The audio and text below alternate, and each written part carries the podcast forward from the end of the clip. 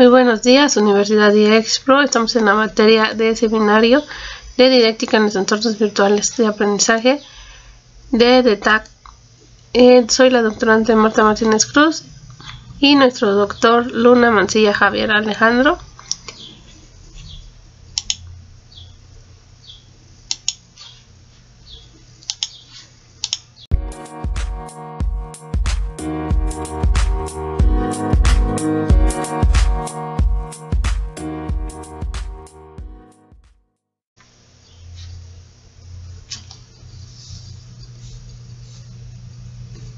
No confundamos lo que es la pedagogía.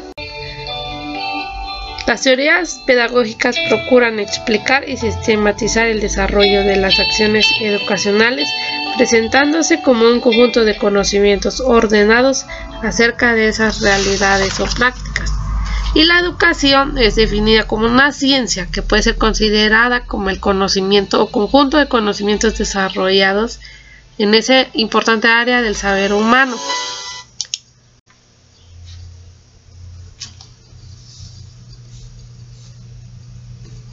No confundamos lo que es la pedagogía. Las teorías pedagógicas procuran explicar y sistematizar el desarrollo de las acciones educacionales, presentándose como un conjunto de conocimientos ordenados acerca de esas realidades o prácticas. Y la educación es definida como una ciencia que puede ser considerada como el conocimiento o conjunto de conocimientos desarrollados en esa importante área del saber humano. La educación como proceso. ¿En qué consiste? Pues el ser humano desarrolla sus capacidades morales e intelectuales. Y aquí es donde la educación es un proceso de reconstrucción y reorganización de la experiencia ha de ser encarada a partir de dos puntos de vista, por ejemplo individual, pero también social. Esta escuela es más organizada y también destaca mucho el gestor, lo que es el director, el profesor o el educando. Pero de ese modo el proceso de educación formal recorre esencialmente a la consolidación de la correlación entre la formación integral del pupilo como ser individual y social, lo que exige la integración de la docencia con la actividad de investigación y con la práctica. Sus principales características de la educación formal pues pueden ser la imparcialidad, la independencia y la transferencia.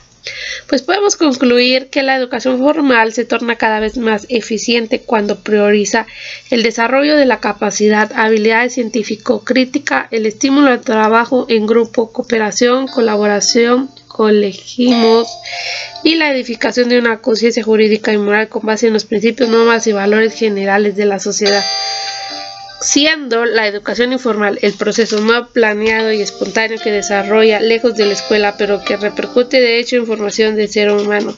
Se desarrolla en el seno familiar y en el medio social donde los jóvenes conviven. Actuando como ciudadanos eh, responsables y participantes, pues resumimos que la educación ha de ser considerada en dos sentidos, formal e informal. Pues la educación formal se manifiesta por medio del vínculo escuela-alumno, donde prima la voluntad de educar con base en métodos de enseñanza preconcebidos y convencionales.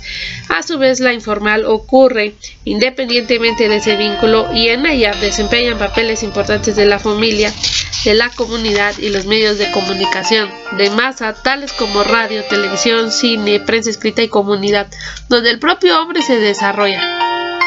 La educación como derecho. Pues la educación desde el punto de vista jurídico se conceptúa como un derecho superior y esencial de la convivencia humana. Es un derecho fundamental y necesario a la ciudadanía, así previsto en el artículo 205 de la Constitución Federal, un derecho de todos y un deber del Estado. Se trata de un derecho humano de segunda generación o dimensión en un conjunto de normas y dispositivos que forman parte de los ordenamientos jurídicos internacional y nacional. El derecho humano, como decimos, condiciona la edificación de la conciencia y la concretización de la dignidad del orden y de la justicia social. Igualmente, el derecho a la educación puede ser dicho de premisa y condición. La libertad de pensamiento, conciencia y el acceso a la información Promover la educación en valores es evitar la neutralidad de las ciencias, posibilitar la concretización de la humanización social. ¿Cuáles son las razones de la educación? La educación tiene un fin social y ella es socializante. La educación es cosa social. La educación se define como una forma de socialización. De acuerdo a Emile Durkheim, un niño trae apenas su naturaleza de individuo. Por lo tanto, llegar a la vida cada ser humano representa para la sociedad una condición de una tabla casi rasa que necesita ser escrita. Pues es preciso, porque los medios más rápidos, la sociedad sustituye al ser egoísta y asocial que acaba de nacer por otro capaz de llevar su vida moral y social. Pues estas razones se transforman en holística, edificadora y transformadora. Pues la holística queremos indicar que la educación debe ser inclusiva y alcanzar a todos. Y la edificadora, que es más allá de la instrucción de edificar al humano, que no es mera transmisión de conocimientos, sino concebimos a la educación como un proceso formativo que prepara al hombre para la vida y a la práctica las buenas acciones y la transformadora. Tales son los atributos de la educación que la humanidad espera se pueda con efecto afirmar que la educación holística o inclusiva primero edifica y luego transforma. Desarrolla las capacidades físicas, intelectual y moral del ser humano, posibilitando la inserción social del hombre en el contexto donde vive. ¿Cuál es el objetivo de la educación moderna? Pedagogía moderna como conjunto de teorías y métodos debe privilegiar el conocimiento lógico fundado en proposiciones histórico-descriptivas que objetivan diseminar la información, la instrucción.